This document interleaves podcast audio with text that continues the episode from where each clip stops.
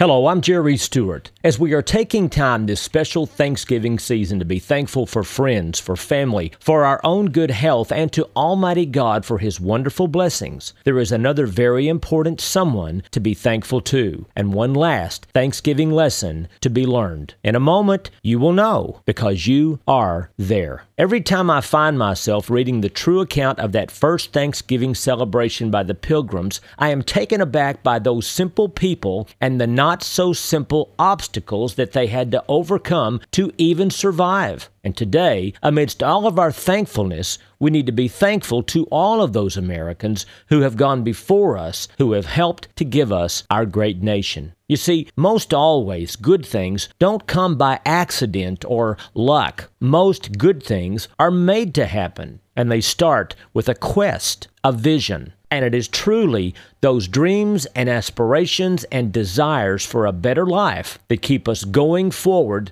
to make it better. Some today in America seem to have given up on that vision. But the best words we can hear today are the words of Pilgrim John Winthrop. All that time ago, John Winthrop was the governor of that small band of Pilgrim settlers.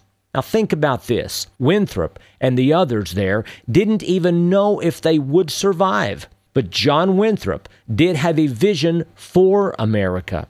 And he believed that it was up to them to help make it happen.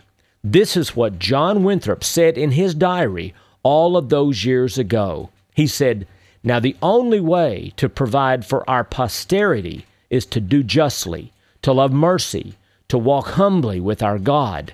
We must delight in each other, make others' conditions our own rejoice together, mourn together, labor and suffer together, always having before our eyes our commission and community in the work as members of the same body. The Lord will be our God and delight to dwell among us as his own people. For we must consider that we shall be as a city upon a hill. The eyes of all people are upon us so that if we shall deal falsely with our God in this work we have undertaken, and so cause him to withdraw his present help from us, we shall be made a story and a byword throughout the world. Now, these are powerful words, and two of our U.S. presidents, Abraham Lincoln and Ronald Reagan, they both saw Winthrop's vision. And even more, they saw our responsibility as Americans to conduct ourselves, our nation, in such a way that we become a shining example to the world, to be a city on a hill, a shining beacon of light, leading others in the way. But how does it all happen? Can we do it by enacting more laws, collecting more taxes, and spending more money? Do we do it by more education and government programs?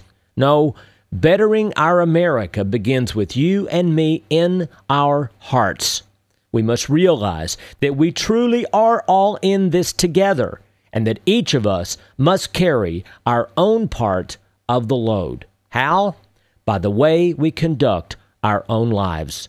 So, this season, this Thanksgiving season, let us not seek more to be thankful for, but instead, let us seek to be more thankful for what we have. I'm Jerry Stewart, and now you know, because you are there.